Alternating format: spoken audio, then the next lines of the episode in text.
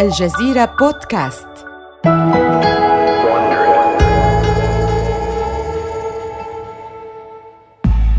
إنه ربيع عام 2011 وشركة أمريكان إيرلاينز تسعى لشراء طائرات نفاثة وهي ليست بقائمة الشراء اليسيرة بل إنها ستكون أضخم طلبية طائرات نفاثة تجارية في التاريخ فهي صفقة بقيمة 23 مليار دولار. لتحديث أسطول الطائرات الصغيرة المتهالكة الذي تمتلكه الشركة.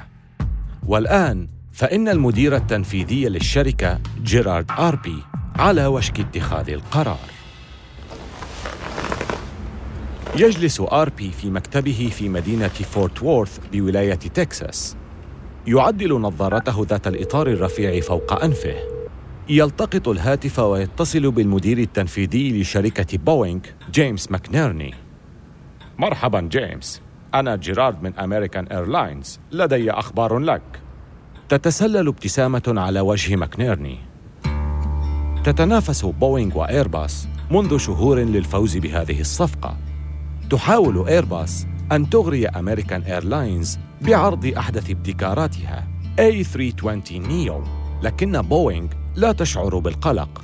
فطائرة A320 نيو لا تختلف عن أختها A320 سوى بمحركين أحدث وأقل استهلاكاً للوقود وهي لا تستطيع أن تنافس الطائرة النفاثة الجديدة التي تعتزم بوينغ صناعتها. إضافة إلى هذا فإن علاقة بوينغ وأمريكان إيرلاينز وثيقة إنها لا تمتلك سوى طائرات بوينغ والانتقال لاستخدام إيرباص سيعني التخلي عن الخصومات الكبرى التي تحصل عليها من بوينغ باعتبارها المورد الوحيد. يسترخي ماكنيرني في كرسيه في ترقب ممتع. أتمنى أن تكون أخبارا جيدة. يصمت آربي هنيهة لا للأسف ليست أخبارا جيدة لك. يعتدل ماكنيرني في جلسته فجأة. ماذا؟ هل ستشتري طائرات من إيرباص؟ أجل. وافقت على شراء 260 طائرة A320 و A320 نيو. لا أريد الانتظار عشر سنوات كي أشتري طائرة بوينغ الجديدة. انتظر آربي قليلا للتخفيف من صدمة ماكنيرني قبل أن يستمر في الشرح. مع A320 نيو سأحصل على طائرات جديدة موفرة للوقود جاهزة لدخول الخدمة مباشرة أواخر عام 2015 لكني لم أقرر بعد من سيحصل على عقد توريد المئتي طائرة المتبقية. لهذا لا زالت لديك الفرصة للرد. لكن جيمس إن أردت الحصول على حصتك من هذه الصفقة عليك أن تقدم عرضا أفضل من عرض إيرباص. حسنا يا جيرارد. وصلت رسالتك بوضوح. تتحرك بوينغ سريعا. تعلق خطط الطائرة الجديدة وتستنسخ استراتيجية إيرباص A320 نيو بتقديم طراز 737 ماكس وهي نفس الطائرة 737 بعد تجهيزها بأحدث المحركات. تعد بوينغ أيضاً بأن طياري طراز 737 الحالي لن يحتاجوا إلا إلى تدريب يسير على الكمبيوتر لا يزيد عن بضع ساعات فقط كي يستطيع الطيران بطائرات ماكس بدلاً من التدريب بواسطة جهاز المحاكاة باهظ الثمن. ينقذ هذا العرض شركة بوينغ. وفي يوليو عام 2011 تحصل أمريكان إيرلاينز على باقي طائراتها من بوينغ ويأتي هذا النجاح في اللحظة المناسبة. لدى إيرباص مئات الطلبيات حالياً من طائرة A320 نيو وهو ما يهدد تصدر 737 كأكثر الطائرات مبيعاً في العالم. تعتقد بوينغ أن طائرات ماكس تستطيع اللحاق ب A320 نيو ولكن لتحقيق ذلك عليها أن تفي بوعدها بألا يحتاج الطيارون لتدريب كثير على تلك الطائرات وهذا يعني أنه على بوينغ وضع محركات أكبر وأكثر توفيراً للوقود في طائراتها 737 ذات التصميم البالغ من العمر 45 عاماً دون أي تغيير في طريقة قيادتها. إلا أن استخدام الهياكل القديمة مع المحركات الحديثة يترك بوينغ في معضلة هندسية يجب عليها أن تحلها في وقت قياسي وهذه الرغبة في التفوق على إيرباص ستدفع بوينغ لارتكاب بعض الأخطاء التي ستنتهي نهاية كارثية.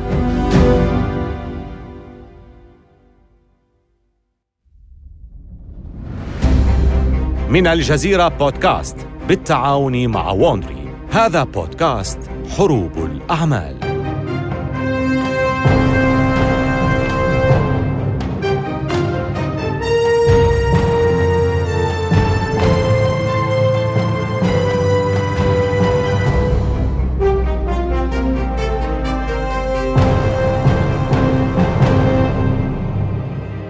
في الحلقة السابقة عادت إيرباص لمرحلة التطوير من جديد بعد أن فشل توصيل الأسلاك الخاصة بالطائرة العملاقة A380 مانحة بوينغ وقتاً أكثر لإنتاج طائرتها الجديدة والفوز بطلبيات شركات الطيران من طائرتها الجديدة ذات التقنية العالية 787 دريم لاينر والآن تنهال طلبات الشراء على إيرباص لطائرتها A320 نيو وهو ما يدفع بوينغ لطرح 737 ماكس ذات الممر الواحد. ولكن أولاً على بوينغ أن تجعل دريم لاينر ذات الممرين تطير في الجو. هذه هي الحلقة السادسة. استغاثة.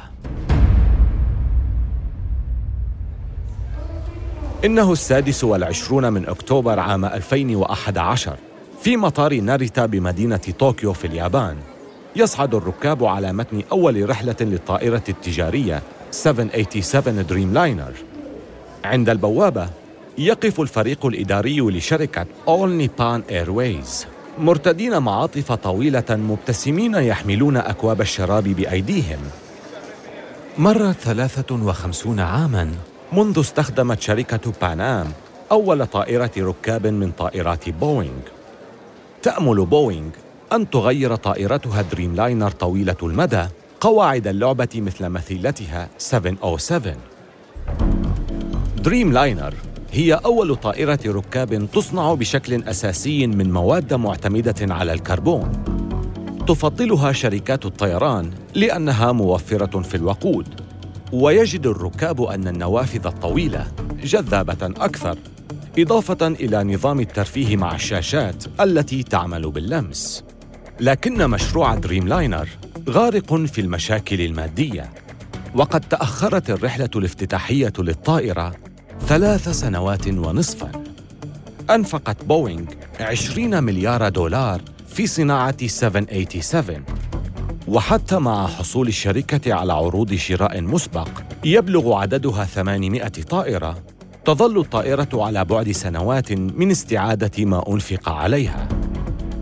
وهذا ما يجعل الحفاظ على تفوق مجموعة 737 على A320 نيو مهمة حرجة. إنه عام 2012 في مدينة سياتل حيث يحضر اثنان من المتخصصين في الديناميكا الهوائية لإجراء تجربة داخل نفق الرياح. يقومان بحرص بتعديل نموذج بياني مصغر قريب من حجم النسر لطائرة ماكس 737 قبل أن يغادرا النفق لبدء اختبارهما. إنهما يختبران اليوم كيف ستتعامل 737 ماكس مع هذا المنعطف الحاد الضيق. إنها مناورة بالغة الخطورة، لم يقم بها طيار مدني من قبل، لكن على ماكس أن تعبر هذه المناورة بسلاسة كي تحصل على شهادة الطيران من إدارة الطيران الفيدرالية الأمريكية. ترتفع الأرقام على الشاشة بينما ترتفع سرعة الرياح في النفق حول نموذج الطائرة. يقوم متخصصا ديناميكا الهواء بأخذ الملاحظات وتعديل الأرقام. ينظر أحدهما إلى شاشة العرض ويقطب جبينه في عبوس. المقدمة ترتفع. أجل هذا ليس جيدا. على الأرجح لأن المحركين أكبر. وتمت إزاحتهما قليلا للأمام عن موضعهما في التصميم القديم وهو ما يمنحها اداء أفضل خلال عملية الارتفاع. يحدق الاثنان في النموذج بينما ترتفع مقدمة الطائرة للأعلى بدلا من اعتدالها على المستوى المطلوب. هذه شهادة بالفشل للطائرة. لو أرادت طائرة ماكس أن تحصل على إذن الطيران يجب عليها أن تحل هذه المشكلة اولا لكن هذا لن يكون سهلا اولا لا يمكن تغيير موضع المحركات إن هيكل 737 البالغ من العمر عشرات السنين غير مصمم لهذه المحركات النفاثة الضخمة الحديثة. لا يوجد حل آخر سوى تقديم موضع المحركين للأمام عن مكانهما في نماذج 737 السابقة. وعدت أيضاً بوينغ شركات الطيران أن طياري 737 سيتمكنون من قيادة ماكس بعد تدريب يسير على الكمبيوتر يستغرق عدة ساعات فقط. ولكن لتحقيق ذلك على طائرة ماكس أن تكون مماثلة تماما في مقصورتها وآلية الطيران بها لطائرات 737 السابقة. ولكن بمحركاتها المعدلة الموضع لا يمكن بحال التعامل مع ماكس مثل سابقاتها لذا تحل بوينغ المشكلة بالاستعانة بتقنيات إيرباص الخاصة. منذ الثمانينيات تستخدم إيرباص تقنية الطيران باستخدام الحاسوب للقضاء على الاختلاف في التعامل مع جميع طائراتها. تعمل الحواسيب في الكواليس لتعويض هذه الاختلافات، بحيث يشعر الطيارون كأنهم يقودون نفس الطائرة. نتيجة لذلك لا يجد الطيارون فروقا كبيرة في أسلوب الطيران بين طائرات A320 الصغيرة أو A380 العملاقة. والآن تفعل بوينغ المثل مع طائرة ماكس، حيث تضع برنامجا يدعى MCAS MCAS أو نظام تعزيز خصائص المناورة. وظيفته هي ضبط المثبتات الأفقية على الذيل تلقائياً حتى تتمكن الطائرة من الطيران تماماً مثل 737 الأقدم. مع وجود MCAS، يمكن لبوينغ الحفاظ على وعدها لشركات الطيران التي ستشتري طائرة ماكس بأنها لن تتحمل فواتير بملايين الدولارات لتدريب الطيارين. لكن بينما تستجمع ماكس قوتها للانطلاق، تواجه دريم لاينر عاصفة كهربائية. في يناير 2013 في ولاية شيكاغو الأمريكية المدير التنفيذي لشركة بوينغ جيمس ماكنيرني يعود إلى منزله يحضر عشاءه بينما يرتدي ملابسه الرياضية وهو يستعد لعمل تمريناته الليلية ولكن بعد ذلك تظهر رسالة على الهاتف. تصل رسالة جديدة وهو يتوجه إلى الطاولة لتفقد هاتفه. ثم رسالة أخرى. وتتوالى الرسائل. وحين وصل ماكنيرني إلى هاتفه كانت الرسائل تتوالى بشكل جنوني. يتفقد أول رسائله وتتسع عيناه. اللعنة. يسرع إلى المطبخ يمسك بجهاز التحكم ويفتح قناة سي بي اس بعد 45 دقيقة من الإقلاع على متن رحلة جوية محلية غربي اليابان أعلنت المضيفة على طائرة 787 التابعة لطيران أول نيبون إيرويز بصوت مضطرب أن الطائرة يتعين عليها الهبوط الاضطراري تم إجلاء 129 راكبا عبر مزالق الطوارئ وكشف تفتيش الطائرة عن حروق حول البطارية الرئيسية يحدق ماكنيرني برعب في صور الركاب الهاربين من الطائرة. إنها ثاني بطارية لطراز 787 تحترق هذا الشهر. ويعرف ماكنيرني جيدا ما يجري الآن. ستحرم 787 دريم لاينر من الإقلاع. في الصباح التالي يعقد ماكنيرني اجتماعا طارئا مع كبار مهندسيه في مقر بوينغ الرئيسي. بناطحة سحاب في ولاية شيكاغو الأمريكية. تصبح دريم لاينر لتوها أول طائرة تقوم إدارة الطيران الفيدرالية الأمريكية بإيقافها منذ عام 1979 وكالعادة تحذو حذوها باقي الأجهزة المنظمة للطيران في العالم. يعرف ماكنيرني جيدا أنه على بوينغ تعويض خطوط الطيران عن خسائرها. وبلا شك لن يقبل العملاء أي عمليات تسليم لدريم لاينر حتى تقرر الإدارة أن الطائرة صالحة للطيران مجدداً. يلجأ ماكنيرني إلى جون تريسي كبير مسؤولي التكنولوجيا في بوينغ. هل السبب هو بطاريات الليثيوم مرة أخرى؟ أجل، لكننا لم نتبين السبب بوضوح، إلا أن فريقنا في اليابان يقول إن حادثة أمس لم تعرض الطائرة أو الركاب للخطر. ماكنيرني يضرب الطاولة بقبضته. ألا تفهم ما تتعامل معه هنا؟ هذه ليست مسألة هندسية فقط. الأمر متعلق بالأمان، متعلق بالثقة، بالثقة ببوينغ. لا يريد الناس الطيران على متن طائرات تشتعل فيها النيران. أصلح هذا فورا. لا يمكن تكرار ما حدث أبدا. يفهم تريسي الرسالة. تسرع بوينغ لإعادة تصميم البطاريات للتقليل من مخاطر الماس الكهربائي والحرائق. بعد ذلك ترسل الشركة لجميع الميكانيكيين التابعين لها حول العالم ليكونوا على استعداد لتنفيذ التعديلات بمجرد أن توافق عليها إدارة الطيران الفيدرالية الأمريكية. في إبريل عام 2013 تتنفس بوينغ الصعداء بعد الحصول على موافقة إدارة الطيران وتعود طائرات دريم لاينر مرة أخرى للطيران. والآن يمكن لبوينغ إعادة التركيز على مشروعها الأهم 737 ماكس.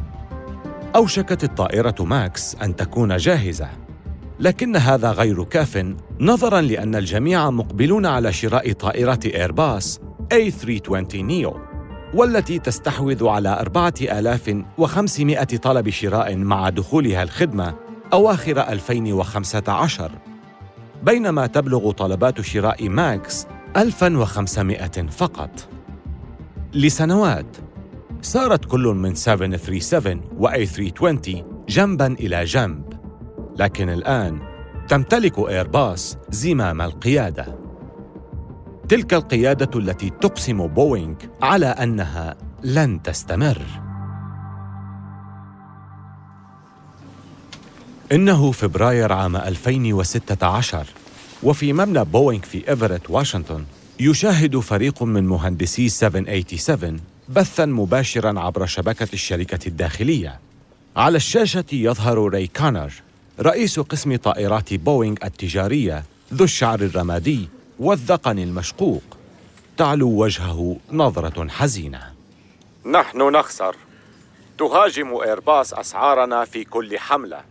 في العام الماضي ربحت 63% من طلبيات الطائرات متوسطة الحجم بطائرتها A320 أمام طائرة 737 هذا أمر مقلق لأن 737 هي أكثر طائراتنا تحقيقا للربح. بينما تبقى فرص 787 بعيدة للغاية لتعويضنا عن هذا. يتذمر أحد مهندسي 787 أخبرنا شيئا لا نعرفه. يوافقه زملاؤه. لا تزال بوينغ تخسر المال مع كل طائرة 787 تبيعها. حتى وإن كانت قد اقتربت من الوصول لنقطة التعادل بين النفقات والأرباح. على الشاشة يستمر كانر في الحديث. لمنافسة إيرباص على الأسعار علينا تقليل النفقات العامة وغير الضرورية. لهذا سننفذ برنامجا لتخفيض التكلفة بشكل كبير. حظي كانر الآن بانتباه المهندسين الكامل. أخذوا ينظرون إلى بعضهم بعضا متسائلين عمن سينجو من هذه المجزرة. وفي الوقت الذي تستعد فيه بوينغ لتنفيذ خطتها يزداد الضغط لإدخال 737 ماكس إلى الخدمة. في ليلة متأخرة من ديسمبر عام 2017 يعمل رئيس القسم الفني لطائرة 737 ماكس حتى وقت متأخر من الليل. يأخذ رشفة من شراب الفودكا. ثم يسجل الدخول إلى نظام المراسلة الداخلية لشركة بوينغ. يلاحظ أن أحد زملائه متصل بالإنترنت فيكتب رسالة. أنت أيضا لازلت تعمل؟ من الظلم أن نتعب هكذا في العمل. يرد الزميل فورا. هذه هي الحال دائما مع مجموعة 737 على أي حال. يرتشف رئيس القسم رشفة أخرى من الفودكا. ويحدث زميله عن جهوده التي تهدف إلى منع هيئة تنظيم الطيران في الهند من المطالبة بمزيد من التدريب الدقيق للطيارين على الطائرة ماكس. لقد خدعت هؤلاء الحمقى. يجب أن أحصل على ألف دولار مقابل كل مرة أرد فيها على إحدى هذه المكالمات فأنا أوفر لهذه الشركة أموالا طائلة. يرد الزميل على الرسالة. ما الذي أقنعتهم به؟ أقنعتهم بعدم حاجتهم لأي دورات تدريب إضافية. لاحقا بعد مرور دقيقتين يرد الزميل. أحسنت عملا. ليس هما فقط من يشعر بالضغط. لقد طلبت بوينغ من مصنع رينتون للتجميع الخاص بها في سابقة من نوعها. إنتاج 52 طائرة ماكس في الشهر مع حلول عام 2018 بدلاً من 42 طائرة 737 في 2014 يشعر بعض الموظفين بالقلق على سلامة الطائرة ماكس لكنهم يخافون من خسارة وظائفهم إذا ما فضحوا الأمر. رغم ذلك كانت ماكس تلملم شتاتها في وقت قياسي. بحلول عام 2018 تدخل أول طائرة ماكس الخدمة. في هذا الوقت تستحوذ بوينغ على المزيد من حصة إيرباص من طلبيات الطائرات ذات الممر الواحد. ومع تقلص مبيعات إيرباص تحلق أسعار أسهم بوينغ وأرباحها في السماء. يبدو أن الزخم في النهاية قد تحول لصالح بوينغ. لكن لاحقاً في التاسع والعشرين من أكتوبر لعام 2018 في جاكرتا بأندونيسيا. تستعد رحلة لايون إير رقم 610 للإقلاع. داخل قمرة قيادة الطائرة 737 ماكس يضغط الطيار على زر الإقلاع. تدب الحياة في المحركين.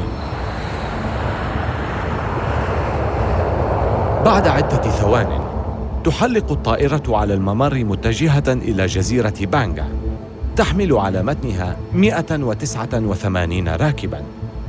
لكن بعد دقيقتين يهاتف مساعد الطيار المراقبة الجوية.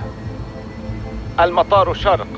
ليما نوفمبر إنديا 610 رجاء الموافقة للبدء في الهبوط. ليما نوفمبر إنديا 610 المطار شرق. ما هي مشكلة طائرتك؟ المطار شرق. ليما نوفمبر إنديا 610 هناك مشكلة في التحكم في الطيران. هذه أول إشارة بأن لايون إير 610 في مأزق. بينما تحلق الطائرة فوق بحر جاوا تتوالى إشارات الخطر وفجأة تميل مقدمة الطائرة للأسفل. يرفع الطيار عصا القيادة بكل ما يستطيع من قوة كي يرفع مقدمة الطائرة. ولكن مقدمة الطائرة تتوجه للأسفل مجددا ولكن بقوة أكبر. بينما يحاول الطيار ترويض طائرته تدور الطائرة 737 ماكس حول نفسها كالثور الهائج.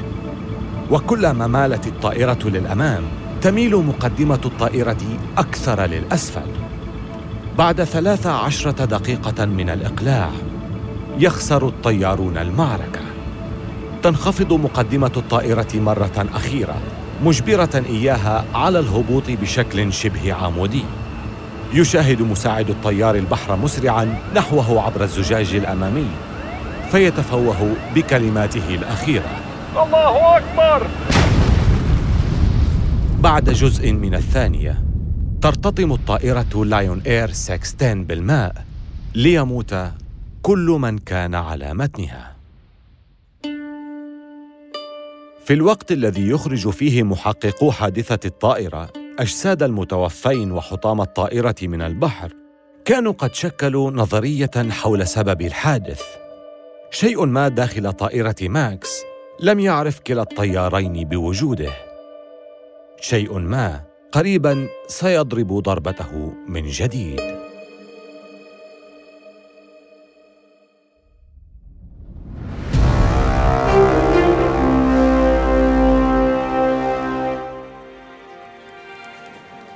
إنه نوفمبر عام 2018 في فورت وورث في ولاية تكساس الأمريكية.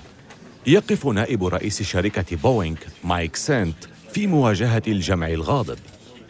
أمامه مجموعة من طياري أمريكان إيرلاينز الغاضبين وهم يطالبونه بالإجابات بخصوص نظام أمكاس للتحكم الآلي بطائرة 737 ماكس.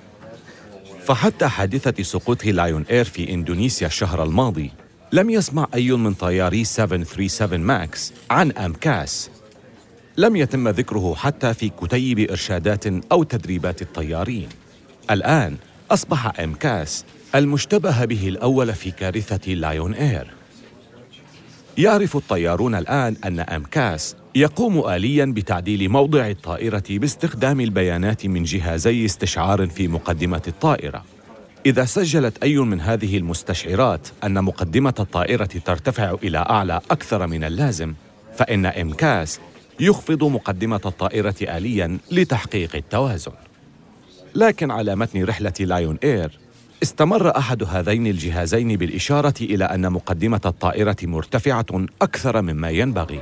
واستجابة لهذا أجبر إمكاس مقدمة الطائرة على الهبوط للأسفل مؤديا لنتائج مميتة. أشار أحد الطيارين الساخطين بإصبعه في اتجاه المسؤول التنفيذي لشركة بوينغ ذي الشعر الرمادي. لم يعرف الطياران على لايون إير حتى بوجود هذا النظام اللعين على طائرتهما ولا أي أحد آخر. يحاول سن تهدئته لا أعتقد أن فهم نظام أمكاس كان سيؤدي إلى نتائج مختلفة. هناك أسباب أخرى يمكن أن تسبب مشاكل مشابهة للتحكم في الطيران وكلها ستحل بنفس الطريقة. لماذا تريد معرفة السبب وراء المشكلة قبل الشروع في حلها؟ يتدخل طيار آخر. لأن المشكلة تم التعتيم عليها بالعديد من التحذيرات والمشتتات الأخرى. نحن كطيارين آخر خطوط الدفاع نحتاج إلى هذه المعرفة. يومئ سنت برأسه. سنحدث البرنامج. لكننا لا نريد أن نتعجل ونقوم بعمل غير متقن. لكن بينما تعمل بوينغ على هذا التحديث تستمر ماكس في الطيران. تقرر إدارة الطيران الفيدرالية الأمريكية ألا تمنع الطائرة من الطيران على الرغم من أن نتيجة التحليل الداخلي حذرت من أن إمكاس قد يتسبب في حادثة مميتة أخرى. بدلاً من هذا تصدر الإدارة الفيدرالية أمراً طارئاً بإخطار الطيارين بمراجعة إجراءاتهم بشكل جيد وترسل بوينغ توجيهات للطيارين حول كيفية التعامل مع أعطال أمكاس لكن أيا من هذه الإجراءات لم يكن كافيا لمنع حدوث مأساة أخرى. في العاشر من مارس عام 2019 تسقط طائرة 737 ماكس التابعة لإثيوبيان إيرلاينز بعد وقت قصير من إقلاعها من أديس أبابا. بعد معركة يائسة أخرى مع نظام MCAS يسفر الحادث عن موت 157 شخصاً على متن الطائرة. أخيراً يتحرك منظمو الطيران في العالم والبداية من الصين. Hello, China has grounded its entire Boeing مرحبا. قررت الصين منع أسطول طائرات بوينغ 737 ماكس من الطيران بعد يوم من سقوط طائرة إثيوبيان إيرلاينز أستراليا من أواخر البلاد التي أوقفت طائرة 737 ماكس يأتي هذا بعد قرارات مشابهة اتخذتها سلطات دول أخرى. تضمنت الصين وسنغافورة وكوريا الجنوبية. هناك الكثير من الدول حول العالم قررت منع هذه الطائرة من الإقلاع. وهذا الإعلان التالي بالغ الأهمية. منعت هيئة الطيران البريطاني طائرة 737 ماكس من الطيران. في صباح الأربعاء توقف كندا طائرة ماكس عن الطيران. تاركة إدارة الطيران الفيدرالية الأمريكية كملاذ بوينغ الأخير. إلا أنه في غضون ساعات يحذو دونالد ترامب رئيس الولايات المتحدة حذو باقي دول العالم. سنصدر قرارا طارئا بالمنع لإيقاف كل رحلات طائرة 737 ماكس. بوينغ شركة رائعة. إنهم يعملون بجد واجتهاد الآن. ونأمل أن يتوصلوا سريعا إلى الحل. ولكن حتى ذلك الحين فالطائرات ستبقى على الأرض. لكن لا توجد حلول سريعة. ومع بقاء ماكس على الأرض تتعثر الحالة المادية لبوينغ. تنخفض أسهم بوينغ لتخسر الشركة 50 مليار دولار من قيمتها. تتوقف الطلبيات على الطائرة. بينما تتراكم الطائرات المصنعة حديثاً في مصنع بوينغ في رينتون بواشنطن. الأمل الوحيد الذي يلوح في الأفق لشركة بوينغ هو أن قدرة إيرباص الإنتاجية لن تساعدها على الاستفادة سريعاً مما تعانيه من مشاكلها. فلدى إيرباص طلبيات متراكمة من طائرة A320 نيو تكفيها لسنوات. أما شركات الطيران التي أقدمت على شراء طائرات ماكس فليس لديها خيار آخر سوى الأمل في أن تعيد بوينغ ترتيب أمورها قريباً. إلا أنه كلما تكشف المزيد من التفاصيل حول ماكس و MCAS تلاشت الآمال حول الإصلاح العاجل. تكشف الرسائل المسربة كيف تفاخر موظف سابق في بوينغ بأنه خدع المنظمين فيما يخص طائرة ماكس. يروي الموظفون السابقون حكايات حول عمل أولئك في خط التجميع تحت الضغط الشديد لإنتاج الطائرات بشكل سريع أو من يتم تهميشهم فقط للتعبير عن مخاوفهم تجاه السلامة. يطالب السياسيون بمعرفة السبب وراء إحجام بوينغ عن ذكر MCAS في أدلة الطيارين والتدريب. ويشكك مراقبو الطيران في دقة السماح لنظام أمكاس بالتدخل في الطيران وفقا للبيانات التي يسجلها أحد جهازي الاستشعار في مقدمة الطائرة فقط. في أكتوبر عام 2019 تقوم لجنة تابعة للكونغرس باستدعاء الرئيس التنفيذي لشركة بوينغ دينيس ميولنبرغ. إلى الكونغرس لاستجوابه. اسمح لي أن أسألك سيد ميولنبرغ أنت أخبرتنا أنك رجل مسؤول. ما الذي تعنيه المسؤولية؟ هل تعرض راتبك للخصم؟ هل تعمل مجانا من الآن وحتى حل هذه المشكلة؟ لن يعود أقرباء هؤلاء الناس للحياة. لقد رحلوا بينما لا تزال تتقاضى راتبك. هل تم الخصم من رواتب العاملين في بوينغ أو هل يعملون بلا أجر في محاولة لإصلاح هذه المشكلة؟ كما قد يفعل اليابانيون؟ السادة أعضاء الكونغرس. الأمر لا يتعلق بالمال بالنسبة إلي. ليس لهذا جئت هل تخليت عن أي أموال؟ سيقوم مجلس إدارة الشركة لدي بعمل مراجعة شاملة معنى هذا أنك لن تتخلى عن أي تعويضات نهائية وأنك لا زلت مستمرا في العمل وتجني 30 مليون دولار في العام بعد هذين الحادثين المروعين اللذين تسببا في رحيل أقرباء هؤلاء الناس في اختفائهم في موتهم وأنت لم يتم حتى خفض راتبك You're not taking a cut in pay at all? في ديسمبر عام 2019 ومع انعدام الأمل في أن تعود ماكس للطيران قريبا تنحني بوينغ للعاصفة. وتوقف إنتاج الطائرة وتفصل ميولنبرغ من وظيفته. لكن الأخبار السيئة تتوالى.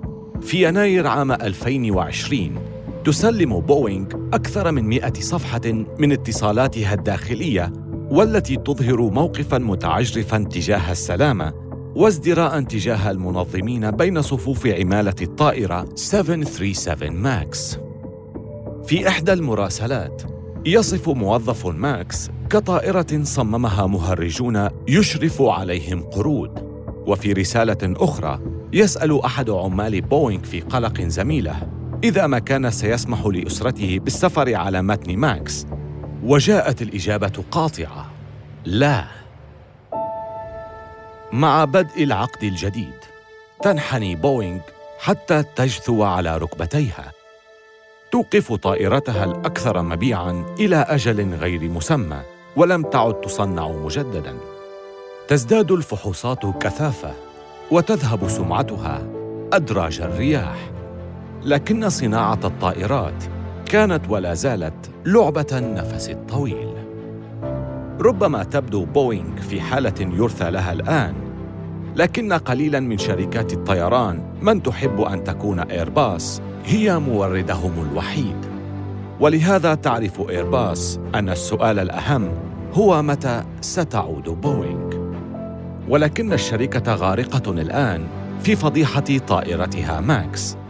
وتبدو فكرة عودة العملاق الأمريكي للمجد فكرة بعيدة المنال. بينما إيرباص تحلق في المقدمة غير عابئة بذلك.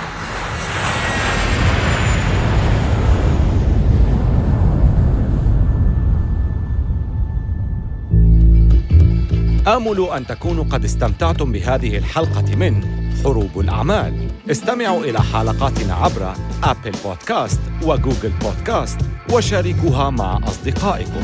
ولا تنسوا زيارة موقعينا على الإنترنت podcast.aljazeera.net وwandry.com وملاحظة سريعة حول المحادثات التي سردناها. لا يمكننا أن نعرف بالضبط ما قيل ولكن هذا الحوار مبني على أفضل الأبحاث التي قمنا بها. هذه السلسلة من حروب الأعمال قدمها في نسخة اللغة الإنجليزية ديفيد براون. وكتب القصة تريستان دونوفان. كبيرة المنتجين هي كارين لوي. عملت إيميلي فروست على إنتاج هذه الحلقة. وقام كير راندل بالهندسة الصوتية. والمنتجان المنفذان هما جيني بيكمان ومارشال لوي. أخرج السلسلة هيرنان لوبيز لصالح شبكة ووندري